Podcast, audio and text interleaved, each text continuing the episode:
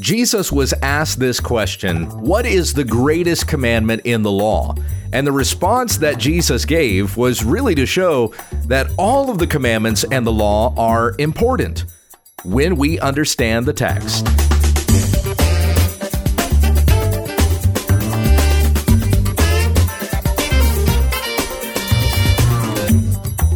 Many of the Bible stories and verses we think we know, we don't. When we understand the text is committed to teaching sound doctrine and rebuking those who contradict it. Visit our website at wwutt.com. Here once again is Pastor Gabe. Thank you, Becky, and greetings, everyone. I'm not able to hold on to my voice for very long. I've been sick over the weekend, so we'll see how well I do here. But we have one last portion of Matthew 22 to finish up where the Pharisees make one more challenge of Jesus and then Jesus challenges them right back. And so we're going to read here from verses 34 to 46 out of the Legacy Standard Bible. Hear the word of the Lord. But when the Pharisees heard that Jesus had silenced the Sadducees, they gathered themselves together. And one of them, a scholar of the law, asked him a question, testing him Teacher, which is the great commandment in the law? And he said to him, you shall love the Lord your God with all your heart, with all your soul, and with all your mind. This is the great and foremost commandment. And the second is like it You shall love your neighbor as yourself. On these two commandments hang the whole law and the prophets. Now, while the Pharisees were gathered together, Jesus asked them a question, saying, What do you think about the Christ? Whose son is he? They said to him, The son of David. He said to them, then how does David in the Spirit call him Lord, saying, The Lord said to my Lord, Sit at my right hand until I put your enemies beneath your feet? Therefore, if David calls him Lord, how is he his son? And no one was able to answer him a word, nor did anyone dare from that day on to ask him another question. And remember, this is all happening on Tuesday of the week that Jesus is going to go to the cross. So this is the final teaching that he gives in the temple. What's coming up next is the warning about the Pharisees in chapter 23 and we have there what's called the the seven woes.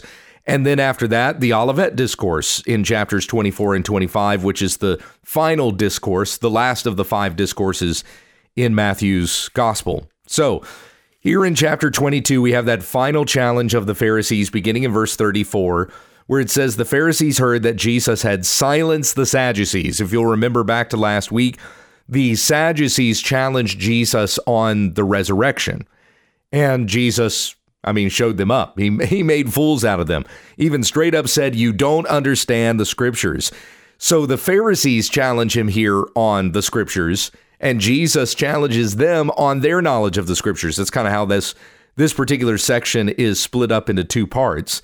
The Pharisees may not have been all that put off that the Sadducees were embarrassed like that because as I said last week, the Pharisees and the Sadducees didn't always get along nor did they share the same doctrines. They, they even had theological differences. And so hearing that Jesus had embarrassed the Sadducees, Pharisees were like, well, that's fine, but let's see if we can take this opportunity to embarrass Jesus on his knowledge of the word. And so they asked this question Which is the great commandment in the law? And this came from a scholar of the law, as said in verse 35. This is the challenge that comes from somebody who really knows the law. There's some translations that will refer to this man as a lawyer. He's probably not a lawyer in the sense that we think of a lawyer in an American context, but he was a lawyer in the sense that he knew the law really, really well and he taught the law. That was his specialty concerning the Old Testament was to know the law. So he asked Jesus, which is the great commandment in the law? And Jesus said to him, You shall love the Lord your God with all your heart and with all your soul and with all your mind. Now, that's not a that's not one of the 10 commandments, right? And you might expect with that question that that's the kind of answer that Jesus is going to give, which is the great commandment in the law. So surely Jesus is going to draw from one of the 10 commandments and say this one is the greatest, maybe the first of those 10 commandments. I am God, you'll have no other gods before me. Maybe that's the greatest commandment.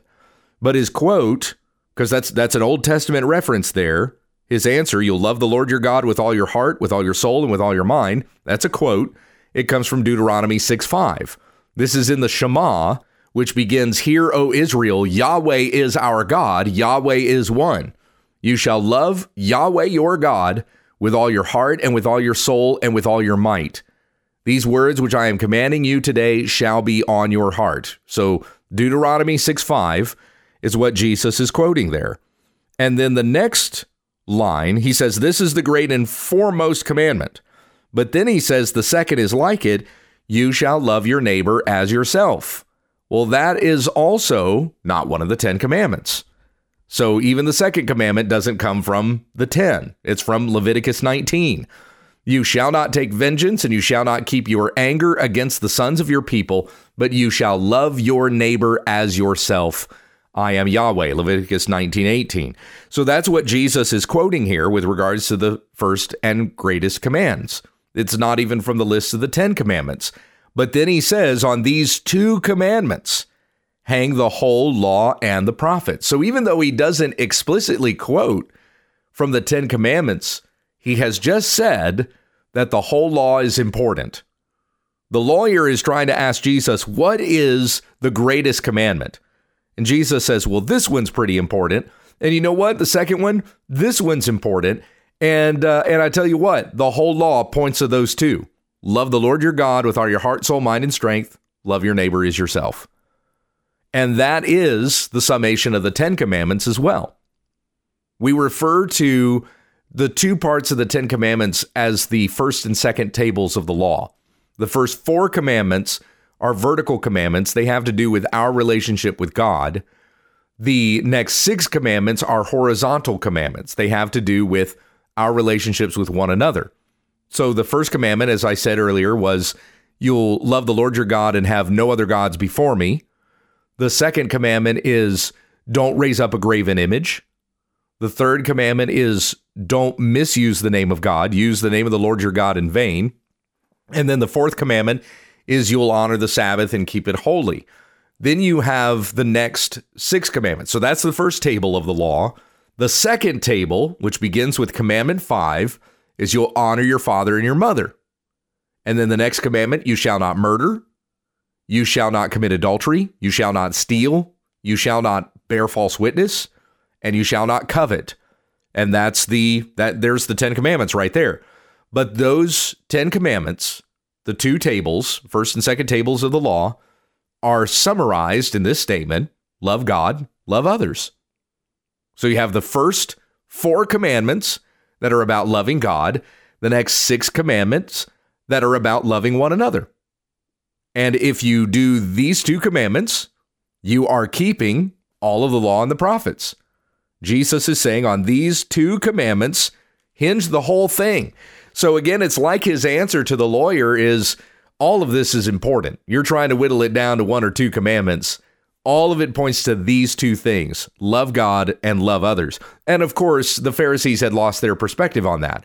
So they didn't understand that at all, especially when it came to loving neighbor. They weren't doing well with that whatsoever.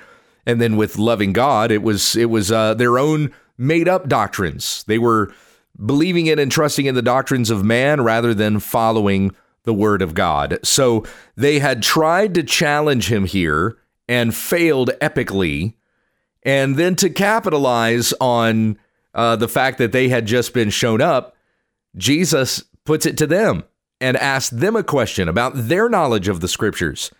Now, while the Pharisees were gathered together, Jesus asked them a question, saying, What do you think about the Christ? Whose son is he? They said to him, The son of David. And he said to them, Then how does David in the Spirit? So Jesus is saying that the words that David wrote in Psalm 110, that's what he ends up quoting here. These words that David wrote, he wrote in the Spirit of the Lord. This was the Holy Spirit was guiding him to write this. So David is not sharing some sort of opinion. This is the Word of God. So he says, How does David in the Spirit call him Lord, saying, The Lord said to my Lord, Sit at my right hand until I put your enemies beneath your feet. Now, as I said, he's quoting from Psalm 110. This psalm is quoted more in the New Testament than any other psalm. And Psalm 110 begins this way Yahweh says to my Lord, Sit at my right hand until I put your enemies as a footstool for your feet. Yahweh will stretch forth your strong scepter from Zion, saying, Have dominion in the midst of your enemies. Your people will offer themselves freely in the day of your power, in the splendor of holiness. From the womb of the dawn, the dew of your youthfulness will be yours. Yahweh has sworn and will not change his mind. You are a priest forever according to the order of Melchizedek. It's not a very long psalm, it's just seven verses. But anyway, this this is how it begins. All of this pointing to Christ, of course. Yahweh says to my Lord, Sit at my right hand. So, how does David call him Lord? Jesus says in verse 45 If David calls him Lord, then how is he his son? Now, it's true that the Messiah is going to come from the line of David. And we saw at the very beginning of Matthew's gospel how Matthew had established that Jesus was born in the line of David. He is the rightful heir to the throne of David. So we know the Messiah will be born in that line. But how is the Messiah the son of David? Again, verse 45, where Jesus asked this question Therefore, if David calls him Lord, how is he his son? Now, this is the challenge that Jesus is putting to them. Because again, of course, he's going to be born in the line of David. But how does David call him Lord? A thousand years before he's born, by the way, David pens this psalm in which he refers to the Messiah as Lord, calls one that would be born in his own line Lord. So the reason Jesus asked this question of the Pharisees is to challenge their notion of who they they think the Messiah will be. They think that the Messiah is going to be merely human, that he will be some uh, emancipator, as I had said previously, that he's going to come and ascend the throne. It's going to be an earthly kingdom that we're going to establish, and we're going to uh, we're going to take over this thing, kick out the Herods, we'll kick out the Romans, and Israel will become a superpower again. That's the notion that the Pharisees have of the king who is to come. And the disciples have this concept in their minds as well, but Jesus is going to open their minds to understand the scriptures after his resurrection. So, because this is their notion of the Messiah, of the Christ, that he is he's merely human and one born in the line of David, then Jesus asks them this question. If David calls him Lord, then how is he his son? And again, what Jesus is trying to point out to them is that this Messiah is more than a mere man. Why would David call him Lord if he was just his son that would be born in his line? This is one who is going to be superior to David, that even David calls him Lord. And this was a confession on David's part in referring to him as God. He is his maker, his king. So, yes, born in the line of David, but one that rules over David. And so David makes the confession in Psalm 110 that he is the Lord. He is both his root and his offspring. And this is what the Lord, uh, this is what Jesus had wanted to bring to the minds of the Pharisees, or maybe silence them, cause them confusion, challenge them in such a way that they would not be able to answer. They're unwilling to answer. Even if they knew that answer, they weren't willing to give that confession because they didn't want to think of the one who comes as Messiah as being more than a mere man. Maybe it's because they knew they were going to have to give uh, confession to Jesus as being the Christ if that was going to be the case. So, whatever the intention was there, we know the result, verse 46, is that no one was able to answer him another word. They didn't answer the question, nor did anyone dare from that day on to ask him another question. Now, again, the response that Jesus gave with regards to the question about the law, again, Jesus shows that all of the law is important, and all of the law points us to love God and love others. And by the way, that's not the gospel. You will see a lot of churches that will use that slogan. It will they'll say love God, love others, or we're teaching people to love God and love one another or something something to that effect.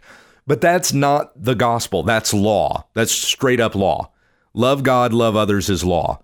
The gospel of Jesus Christ is the good news that he died on the cross for our sins and rose again from the grave, so that whoever believes in him will not perish under the judgment of God, but our sins are forgiven and we have everlasting life in Christ. That's the gospel. Love God, love others is not the gospel, that's the law. And if a person believes the gospel, then the fruit in their lives that demonstrates that they've been transformed by Christ and are indwelt by his Holy Spirit, the fruit that shows that that gives evidence to uh, a person being a follower of Christ is going to be that they love God and they love others. They love the law and they will keep the law. As the Apostle Paul said in Romans 3, do we overthrow the law by this faith? By no means. On the contrary, we uphold the law. So we, as followers of Christ, delight to love God and love other people. And what does that look like? Well, it's it's right there in the law. Those two commandments summarize all the law, and then those individual laws that we follow would be would be taking us right back to those main points. We're either loving God or we're loving one another. You can love God, and if you don't love others, then are you really loving God? And you can love others but not love God, and then you're still you're still breaking the law. Hell will be the result if you don't repent and turn to follow Christ. And only those who are followers of Jesus Christ truly love God. Because if you love the Father, then you'll love his Son. If you love the Son, you love the Father. 1 John 2:22 says, "Who is the liar but the one who denies that Jesus is the Christ? This is the antichrist, the one who denies the Father and the Son." So we know the good word of God that has been given to us in the gospel. And as the fruit of that gospel that we believe, we need to show our obedience unto Christ. And we know, just as David knew, that Jesus is the King, He is our Lord. And so we submit ourselves to Him, delight to worship Him, and follow Him all of our days. I think that's as much as my voice is going to give me for this particular lesson. So I hope that this was important to you, challenging to you, and encouraging as well that we would know Jesus Christ and desire to follow the words of our King. Heavenly Father, we thank you for what we've read here today, and I pray that it takes root in our in our souls, in our spirits, that we live unto Christ today. We put to death those things that are earthly in us and we desire to live holy, upright, godly lives in the present day while we wait for the appearing of our Lord and Savior Jesus Christ. We thank you so much for the goodness that you have shown to us in Christ, and it's in His name we pray. Amen. Thank you for listening to When We Understand the Text with Pastor Gabe Hughes. If you'd like to support this ministry, visit our website, wwutt.com,